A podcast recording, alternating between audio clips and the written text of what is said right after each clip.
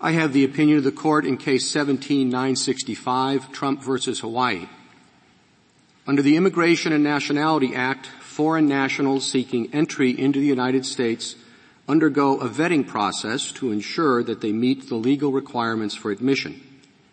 The Act also grants the President authority to, quote, suspend the entry of all aliens or any class of aliens, end quote, whenever he finds that their entry would be detrimental to the interests of the United States.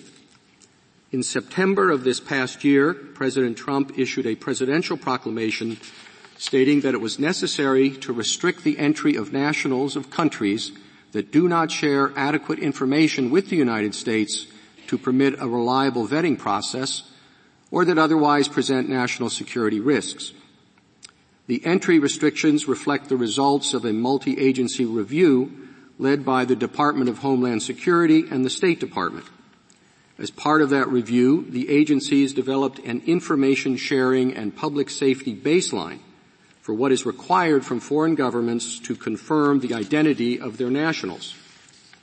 Homeland Security officials then collected data from all foreign governments and identified countries that were deficient in terms of their national security risk profile and willingness to share information. Following a 50-day period in which the State Department made diplomatic efforts to encourage foreign governments to improve their practices, the acting Secretary of Homeland Security concluded that several countries remained deficient. After taking into account the circumstances in each country, the acting secretary recommended and the President agreed that entry restrictions should be placed on certain nationals from eight countries, Chad, Iran, Libya, North Korea, Somalia, Syria, Venezuela, and Yemen. The President explained in the proclamation that these restrictions were necessary to prevent the entry of those foreign nationals about whom the U.S. government lacks sufficient information and to encourage those foreign governments to cooperate. The proclamation imposes a range of restrictions on immigrant and non-immigrant travel that vary based on the circumstances in each country. It also directs the Department of Homeland Security to continue to assess whether the restrictions are necessary and to report to the President every 180 days. At the end of the first review period, the President determined that Chad had sufficiently improved its practices and lifted the restrictions on its nationals. A group of plaintiffs challenged the legality of the proclamation on several grounds. They argued first that the President lacked authority under the Immigration and Nationality Act, the INA, to issue the proclamation. They also asserted that the entry policy violated the Establishment Clause of the First Amendment because it was motivated not by concerns related to national security, but by a desire to exclude Muslims. We begin with the statutory arguments. Plaintiffs argue that the INA delegates to the President only a limited power to temporarily halt the entry of a narrow group of aliens engaging in harmful conduct. They say that the proclamation sweeps much more broadly and does not meet numerous other conditions set forth in, in the statute.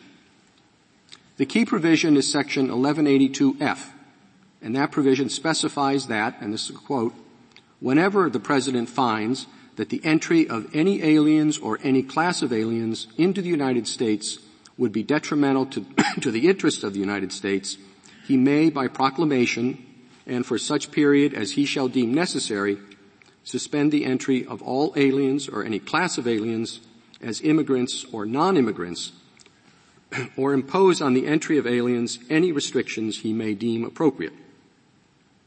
Now by its terms, section 1182F exudes deference to the President in every clause.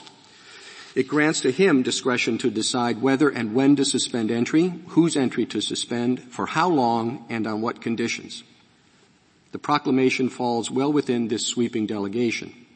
The only prerequisite in the statute is that the President find that the entry of the covered aliens would be detrimental to the interests of the United States. The President has met that requirement here. He first ordered a worldwide multi-agency review of every country's compliance with an information and risk assessment baseline.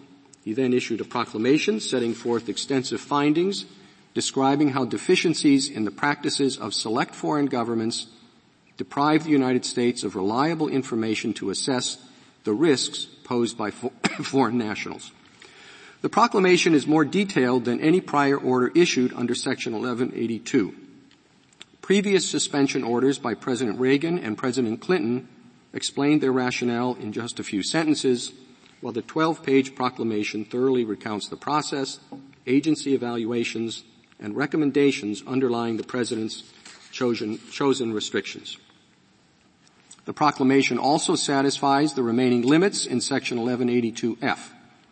For example, the President is not required to spell out in advance a fixed end date for the entry restriction. Notably, not a single one of the 43 suspension orders issued prior to this litigation did so. In short, the language of Section 1182F is clear, and the proclamation does not exceed any textual limit on the President's authority. Plaintiffs focused most of their attention on other arguments about legislative history, executive practice, and the structure of the INA as a whole. We leave the details of those arguments to our opinion and simply note that none of them justifies departing from the perfectly plain meaning of section 1182F. Plaintiff's final statutory argument is that the proclamation violates another provision of the INA, section 1152A, which prohibits discrimination on the basis of nationality in the issuance of immigrant visas. This argument, however, ignores the basic distinction between admissibility determinations and visa issuance that runs through the INA. Section 1182F and 1152A operate in different spheres. Section 1182 defines the universe of aliens who may be admitted into the United States and therefore are eligible for a visa. Once Section 1182 sets the boundaries of who may enter, Section 1152A bars discrimination in the allocation of immigrant visas. Now in addition to the text of 1152A, which references the act of visa issuance alone, common sense and historical practice confirm that the provision does not limit the President's authority under Section 1182 to determine who may enter the country. In response to diplomatic disputes, both President Carter and President Reagan broadly suspended entry on the basis of nationality. And on plaintiff's reading, the President would not be able to suspend entry from a particular country in the event of an epidemic in that country, or even if the United States were on the brink of war with that country. In sum, the proclamation is squarely within the scope of the President's authority under the INA. Now that brings us to the Establishment Clause of the First Amendment. The clearest command of that clause is that one religion cannot be officially preferred over another. Plaintiffs believe that the proclamation violates this prohibition by singling out Muslim majority countries for disfavored treatment. They allege that the primary purpose of the proclamation was religious animus and that the President's stated concerns about vetting risks and national security were but pretexts for discriminating against Muslims. Now at the heart of the plaintiff's case is a series of statements by the President and his advisers casting doubt on the official objective of the proclamation. For example, while a candidate on the campaign trail, the President called for a quote, total and complete shutdown of Muslims entering the country, end quote. And that left that statement on his campaign website until May of 2017. Then candidate Trump also stated that Islam hates us and asserted that the United States was having problems with Muslims coming into the country. Shortly after being elected, when asked whether recent attacks in Europe had affected his plans to ban Muslim immigration, the President replied, you know my plans all along, I've been proven right. And in November of this past year, the President retweeted links to three anti-Muslim propaganda videos. The President of the United States possesses an extraordinary power to speak to his fellow citizens and on their behalf. Our presidents have frequently used that power to espouse the principles of religious tolerance on which this nation was founded. In 1790, George Washington reassured the Hebrew congregation of Newport, Rhode Island that happily the government of the United States gives to bigotry no sanction, to persecution no assistance, and requires only that they live under, who, only that they who live under its protection should demean themselves as good citizens. President Eisenhower, at the opening of the Islamic Center here in Washington, similarly pledged to a Muslim audience that America would fight with her whole strength for your right to have your own church, declaring that this concept is indeed a part of America. And just days after the attacks of September 11, President Bush returned to the same Islamic center to implore his fellow Americans to remember during their time of grief that the face of terror is not the true faith of Islam and that America is a great country because we share the same values of respect and dignity and human worth. Yet it cannot be denied that the federal government and the presidents who have carried its laws into effect have, from our earliest days, performed unevenly in living up to those inspiring words. The issue before us today is not whether to denounce the statements. It is instead the significance of those statements in reviewing a presidential directive neutral on its face, addressing a matter within the core of presidential authority. In doing so, we must consider not only the statements of a particular president, but also the authority of the presidency itself. Plaintiff's challenge proceeds on the assumption that this case is no different from the typical Establishment Clause case, Relying on tests to evaluate holiday displays and graduation ceremonies, plaintiffs argue that national security directives, like the proclamation, should be reviewed under a free-ranging inquiry that probes the sincerity of the President's stated justifications for the policy, with the court deciding for itself the validity of national security and foreign affairs concerns. Such an approach is directly inconsistent with our cases governing review of the political branches in the national security and foreign affairs context. We have said that any rule of constitutional law that would inhibit the flexibility of the President to respond to changing world conditions should be adopted only with the greatest caution.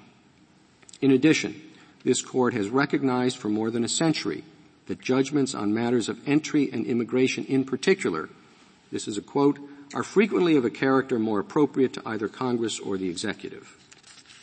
As a result, when U.S. citizens raise any constitutional challenge concerning the entry of foreign nationals, we have said that it is not the judicial role to weigh the justifications of immigration policies. Instead, under a case called Kleindienst versus Mandel, this court applies a more constrained standard of review. Now, under the usual application of Mandel, we would ask only whether the proclamation is facially legitimate and bona fide. Under that standard, this case would be at an end. For our purposes today, however, we assume that we may give the plaintiffs the benefit of a more intrusive review and will look behind the face of the proclamation to the extent of applying rational basis scrutiny. We thus will consider the President's statements concerning Islam but will uphold the policy so long as it is rationally related to the government's stated objective to protect the country and improve vetting processes. Government policies typically survive such review unless they are, this is a quote, divorced from any factual context from which we could discern a relationship to legitimate state interests. That's what we said in a case called Romer against Evans. The proclamation does not fail under that settled test. It says nothing about religion and is expressly premised on a legitimate interest in preventing the entry of foreign nationals who cannot be adequately vetted and encouraging other nations to improve their practices. Plaintiffs emphasize that five of the seven countries subject to restrictions have Muslim majority populations, but that fact alone cannot support an inference of religious hostility. The policy is limited, after all, to countries that were previously designated by Congress or prior administrations as posing national security risks. Moreover, the proclamation reflects the results of a worldwide review process undertaken by multiple cabinet officials and their agencies. Plaintiffs challenge the conclusions of that review, arguing that entry suspension will not serve national security interests.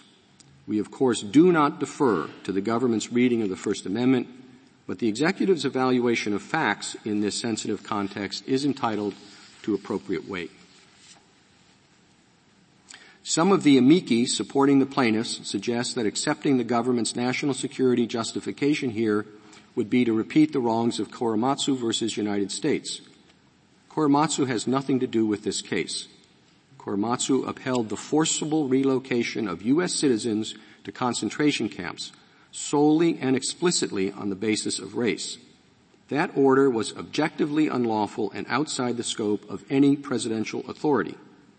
but it is wholly inapt to liken that morally repugnant order to a facially neutral policy denying certain foreign nationals the privilege of admission. The entry suspension at issue here is an act that could have been taken by any other president. The only question is evaluating the actions of this particular president in promulgating an otherwise valid promul- uh, proclamation. In any event, the invocation of Korematsu in this case does afford this court the opportunity to take action too long delayed and make express what is already obvious. Korematsu was gravely wrong the day it was decided, has been overruled in the court of history, and to be clear, has no place in law under the Constitution. Other features of the entry policy provide additional support for the government's claim of legitimate national security interest. For example, the proclamation emphasizes that its conditional restrictions will remain in force only so long as necessary. And in fact, since the President introduced entry restrictions in January of last year, three Muslim majority countries, Iraq, Sudan, and Chad, have been removed from the list of covered countries. Taken together, there is sufficient evidence that the proclamation is reasonably related to an independent national security justification. The judgment of the Court of Appeals is accordingly reversed and the case is remanded for further proceedings consistent with this opinion. Justice Kennedy has filed a concurring opinion. Justice Thomas has filed a concurring opinion. Justice Breyer has filed a dissenting opinion in which Justice Kagan has joined. Justice Sotomayor has filed a dissenting opinion in which Justice Ginsburg has joined.